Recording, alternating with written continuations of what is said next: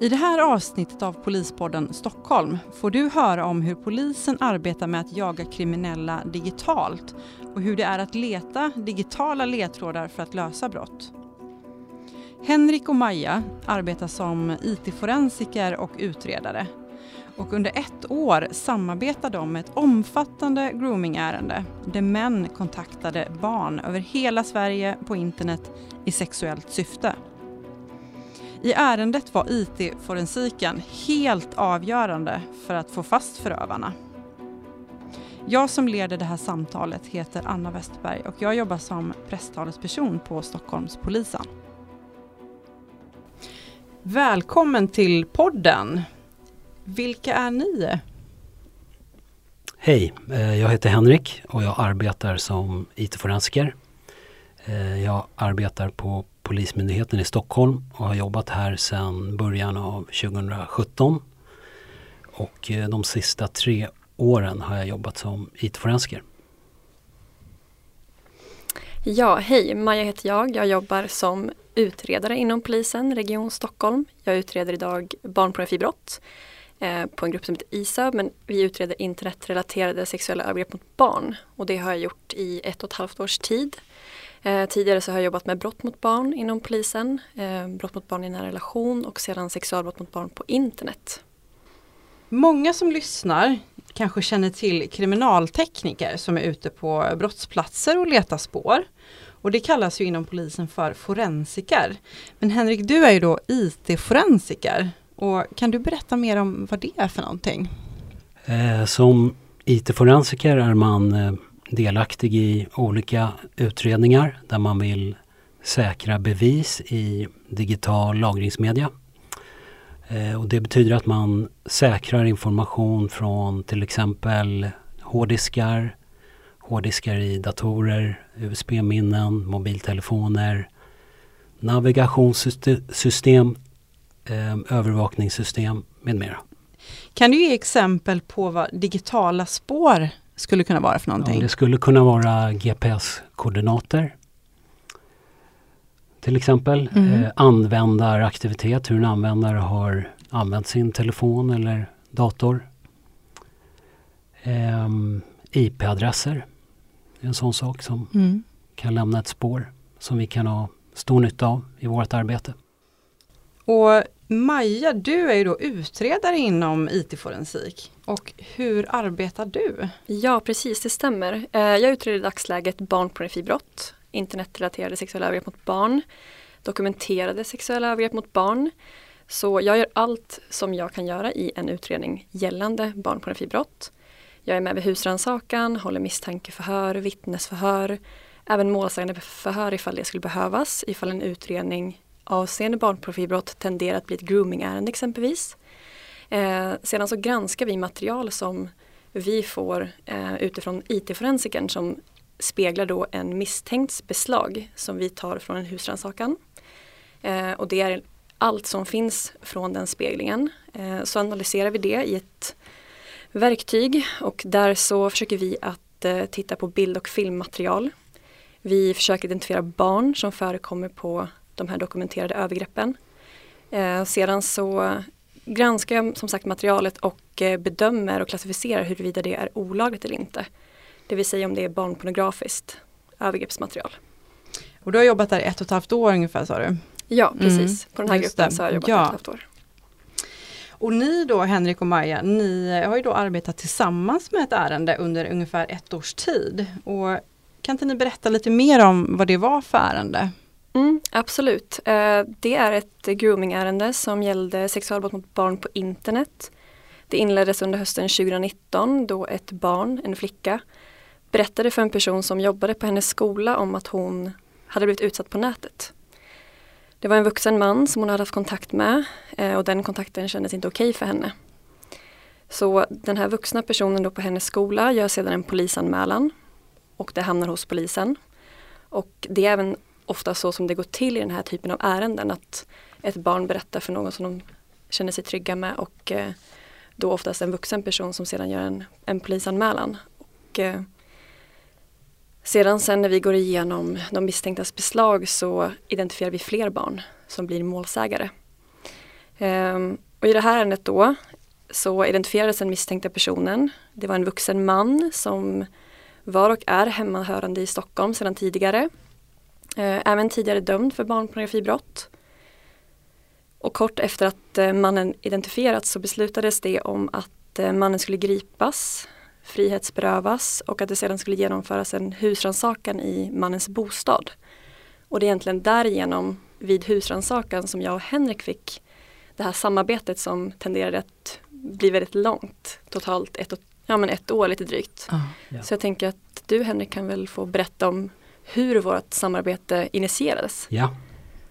ja, man kan säga att vårt samarbete startade vid den här husrannsakan som genomfördes hos eh, misstänkt. Eh, och det fanns ju redan en begäran upprättad om husrannsakan så vi stod ju i stort sett och väntade vid dörren efter att han, eh, den här personen hade gripits. Och det var personal från ISUB eh, eller Grooming och eh, polis och IT-forensiker som var på plats. Och eh, i den här bostaden fanns ett eh, flertal beslag eller gods som vi kunde ta i beslag som var av intresse för oss som eh, IT-forensiker. Bland annat en laptop, några telefoner, mobiltelefoner och ett par USB-minnen. Och eh, arbetet med att eh, extrahera de här enheterna och analysera vad som fanns på dem startades nästan omedelbart när vi kom tillbaka till kontoret. Och eh, vi kunde snabbt konstatera att det fanns väldigt mycket material i de här enheterna. Eh, övergreppsmaterial. Och vi kunde även se att på misstänkts dator eh, fanns det spår av ett eh, USB-minne som har suttit i datorn och eh, man kunde se på, se på um, filnamn och dylikt att det här kunde vara det här skulle vara väldigt bra för oss att få tag på det här USB-minnet. Och det anträffades aldrig i bostaden. Just det. Så jag och min kollega som jobbar med det här ärendet, vi sa det till Maja och eh, hennes kollegor att ni måste försöka pressa misstänkt på det här. Vart finns det här USB-minnet? Finns det kvar? Och eh, vi skulle verkligen behöva få tag på det. Och det fick ni, eller hur? Ja, det fick vi. Ja. Precis. Berätta om hur det gick till. För det, det är förstått att det var bärande utredningen som Henrik säger. Hur, eh, hur kunde ni få fatt på det?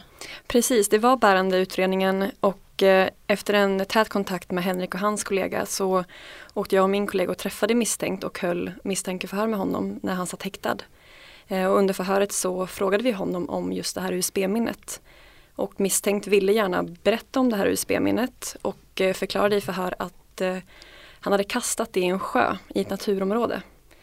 Efter förhöret då så vi ställer givetvis eh, väldigt många frågor kring det här USB-minnet, hur han hade kastat det i den här sjön och hur han tagit sig till sjön ehm, och så vidare. Men efter det här förhöret så pratade jag och min kollega väldigt mycket och eh, föreslog för åklagaren om att det här, är, det här verkar bärande i och med att IT-forensikerna verkligen trycker på det också och vi skulle gärna vilja få tag på det. Så åklagaren beslutar om att vi ska söka efter det här USB-minnet och eh, vi tar därigenom kontakt med kollegor på sjöpolisen som kan dyka eh, i sjöar för att leta exempelvis efter olika typer av beslag men också då även USB-minnen, vilket vi inte visste sedan tidigare. Så vi genomför en vad ska man säga, vi genomför en dag där vi då ska hämta misstänkt med hans försvarare och åker ut till det här naturområdet. Men precis innan vi åker iväg så eh, berättar misstänkt att han faktiskt inte har kastat ner eh, USB-minnet i den här sjön utan han har snarare grävt ner det. Men dock i samma naturområde. Så vi får agera väldigt operativt, ändra taktik. Mm. Ehm, vi samlades vid det här naturområdet och eh, genomförde en vallning, det vill säga där misstänkt då fick visa oss utredare och försvarare vilken väg han hade tagit och var någonstans han hade grävt ner det. Men 20 eh, minuter senare i, en, i solen så plockade han fram ett USB-minne. Oh, herregud. Ja. Var sjöpolisen också med då eller? Nej, Sjöpolisen var inte med, de fick information om att eh, det blev ändrade planer. De var väldigt redo att eh, biträda såklart. Men eh, de avvaktade helt enkelt. Så det behövdes inte i det här läget. Ah. Och det som fanns på USB-minnet, det, det, var liksom, det, det gick att ta del av då? Det var inte liksom förstört på något sätt utan det... Nej, precis. Och som jag minns det så ringde någon från Majas gäng till oss och, och sa att vi har USB-minnet. Och, det var, och då visste inte jag att det var, hade varit nergrävt. Jag trodde att de hade fiskat upp det från sjöbotten. Mm. Så då fick man ju puls och eh, vi stod ju och väntade på det här USB-minnet och sen kommer det in och eh, ja, men det ligger ju en liten smutsig, lerig plastpåse. Mm. Um, så det var ju väldigt spännande liksom från husrannsakan till förhör, de vallar, misstänkt, han berättar vad det är och nu ligger USB-minnet på vårt bord mm. hos oss. Så det var jätte, jättespännande. Eh, vi analyserar det här USB-minnet och eh, kunde konstatera att det var de spår som vi hade sett i datorn. De filerna fanns, de flesta av dem fanns på det här USB-minnet. Eh, och sen var det en till, det var en till person i det här ärendet som var eh, som blev anhållen. Och eh, den personen hade också material. Material som fanns på USB-minnet hade också den personen i, jag tror det var sin mobiltelefon om jag inte minns fel. Mm, okay. Så sen började arbetet med att kartlägga hur de här två personerna kände till varandra, hur de hade kommunicerat, på vilka plattformar, när i tiden och eh, vad för slags material hade de delat mellan varandra. Så där började liksom utredningen ta fart ordentligt och blev väldigt stor. Mm. stor Precis. utredning. Ja, utredningen var väldigt omfattande men på, även på det här USB-minnet bör ju tilläggas att vi kunde identifiera flertalet svenska barn eh, runt om i hela Sverige. Ehm, så därigenom så blev det också ett väldigt gediget identifieringsarbete Ehm, i att kunna kartlägga även barnens kontakt med de här två misstänkta personerna. Ehm, För det var 20-tal barn var det va? Och så de här två männen. Ja, det, det, i slutändan så blev det 20 identifierade barn. Mm. Ehm, men det var ett 20-30-tal Ja, det var det. identifierade. Mm. Jag förstår. Och vad hände då? De här männen, de, visst blev de, har blivit straffade? Ja, eh, det stämmer. Eh, ett års utredning resulterade i två misstänkta personer. Eh, 20-30-talet identifierade svenska barn runt omkring Sverige från det sydligaste till det nordligaste. Eh, över 30 timmars barnförhör. Eh, och åtal väcktes mot männen under hösten 2020. Det blev en, och den här stämningsansökan då som åklagaren skickade in till tingsrätten, den avsåg då våldtäkt mot barn, sexuella övergrepp mot barn, utnyttjande av barn och sexuell posering, barnpornografibrott eh, och att de här två männen hade gjort det i samförstånd, eh, att det var ett medgärningsmannaskap eh, om man kan säga det så. Eh, och tingsrätten dömde männen till eh, dels fängelse tre år och sex månader för den ena och fängelse tre år och nio månader för den andra. Varav en överklagade till hovrätten. Så det genomfördes en hovrättens förhandling under våren 2021. Eh, där hovrätten faktiskt fastställde tingsrättens dom men gjorde enskilda justeringar. Men eh, det blev fängelsestraff tre år och nio månader och eh, totalt så behövde de här männen även betala mer än en miljon i skadestånd till de här barnen. Och de båda männen avtjänar nu sitt fängelsestraff. Det måste ju ändå kännas väldigt bra att, att ha varit en del av eller att ni tillsammans har, har åstadkommit det här. Verkligen. Mm. Ja, det här är ju verkligen ett ärende och barn och eh, misstänkta personer som i vart fall kommer följa med mig eh, under hela mitt yrkesliv. Eh, det är det verkligen. Jag kan bara instämma. Om man då kommer in på det yrke som ni har. Eh, för det är ju, ni har ju verkligen, eh, ni jobbar ju inom ett väldigt speci specifikt område. Och, eh, och finns det några egenskaper som ni tycker är bra att ha i rollen i, för era respektive yrken? Jag tänker om vi börjar med dig Henrik som IT-forensiker. Jag tror att en viktig egenskap det är att man har en vilja och förmåga att kunna samarbeta med andra. Det är så många parter involverade i ärenden, stora som små. Eh, det kan ju vara 20 stycken personer i ett misshandelsärende till exempel. Och i det här ärendet vet jag inte hur många vi var. Säkert fler än 20. Eh, så det gäller att man kan kommunicera både med utredare, åklagare, kollegor om man behöver. Så det är en egenskap som jag tror är väldigt viktig och bra att ha med sig. Mm. Eh, och sen, ja, man ska vara nyfiken, vilja kunna lösa grejer på egen hand. Eh, kan man inte det så får man försöka hitta information hur man ska lösa en specifik uppgift. Jag fick göra det flera gånger i det här ärendet, bland annat filmmaterial som var raderat som jag hade ingen aning om hur man skulle återskapa det men jag laddade ner lite grejer från nätet och vi lyckades få fram en halvtaskig film som var fullt tillräcklig för att kunna identifiera två unga flickor. Bland annat. Ja. Sen humor måste man kunna ha i det här jobbet. Mm. För man ser så mycket misär och elände. Mm. Så man måste, man måste ha en... Ibland måste man kunna se saker humoristiskt. Kanske inte i just det här ärendet. Men i vissa andra ärenden så Försöka måste man kunna ja. skratta åt vissa saker. Ja, jag, det, ni får ju verkligen vara med om och se så mycket ja, men så, så, så tunga saker. Så att eh, jag förstår att det, det måste vara tungt att, att hantera. Att det kan bli för mycket och att man måste ha sina, sina egna sätt då för, att, för att orka. Förstår jag så. Mm. Absolut, mm. absolut. Mm. Eh, och jag kan bara instämma i det eh, som Henrik säger också. Eh, jag tycker att det är väldigt viktigt att ehm, ja, men det är just, jag lägger väldigt stor tyngd vid att vara nyfiken. Att förmågan att vilja lära sig eh, och att eh,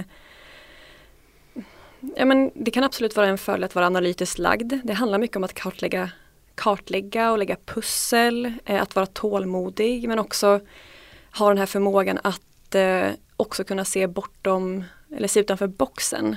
Att eh, vara kreativ och att allting går. Och det har vi ett bra exempel på i alla fall i den här utredningen som vi genomförde tillsammans i att ja, men, bara med det här USB-minnet, att tänka bortanför boxen. Eh, Humor är absolut väldigt viktigt men eh, något jag också vill lägga tyngd på det är ju, vi träffar ju så himla många olika typer av människor i vårt arbete. Eh, som för min egen del så är det ju dels barn men det är också de här misstänkta personerna och de har ju också ett bagage och de är också medmänniskor som jag ser det. Eh, de är misstänkta för ett brott och vår uppgift är att förhålla oss objektiv och utreda vad de är misstänkta för. Men det säger inte allting om dem som personer. Så jag tycker också det är viktigt att betona just den här att kunna behålla professionalismen i mötet med misstänkt. Och eh, att jag måste bemöta den misstänkte som medmänniska. För jag tänker också så här att utan ett respektfullt bemötande så tänker jag att det är väldigt svårt att vänta sig att någon överhuvudtaget ens skulle vilja berätta om den här typen av skamfyllda brott som det faktiskt är. Ja men verkligen. Där tror jag verkligen du har en poäng. Uh, så, ja men, uh, ja men tack för era svar. Och som ett tillägg så tänker jag, jag är nyfiken på just dig Henrik. Uh, när man jobbar som IT-forensiker, krävs det någon specifik utbildning innan man kommer till polisen? Någon IT-utbildning eller? Det finns en utbildning som man kan gå som riktar sig mot den här typen av arbete. Men eh, jag har inte gått den. Eh, jag tror att alltså man bör, bör väl ha någon generell IT-kunskap, veta hur en dator funkar, kunna navigera sig i ett filsystem, förstå hur en telefon fungerar. Ehm, men sen är det väldigt mycket att vilja lära sig nya saker. Vi använder ju väldigt många olika programvaror för att lösa vår uppgift. Och det gäller att man sätter sig in i det, lär sig, lär sig hur de funkar, förstår hur de funkar. Um, och sen som sagt nyfiken måste man vara. Och leta information, information själv om man behöver det. Så ja, Man måste vara nyfiken på arbetet. Det mm. tror jag är en framgångsfaktor för att bli en bra IT-forensiker Mm. faktiskt. Mm, ja, men jag förstår.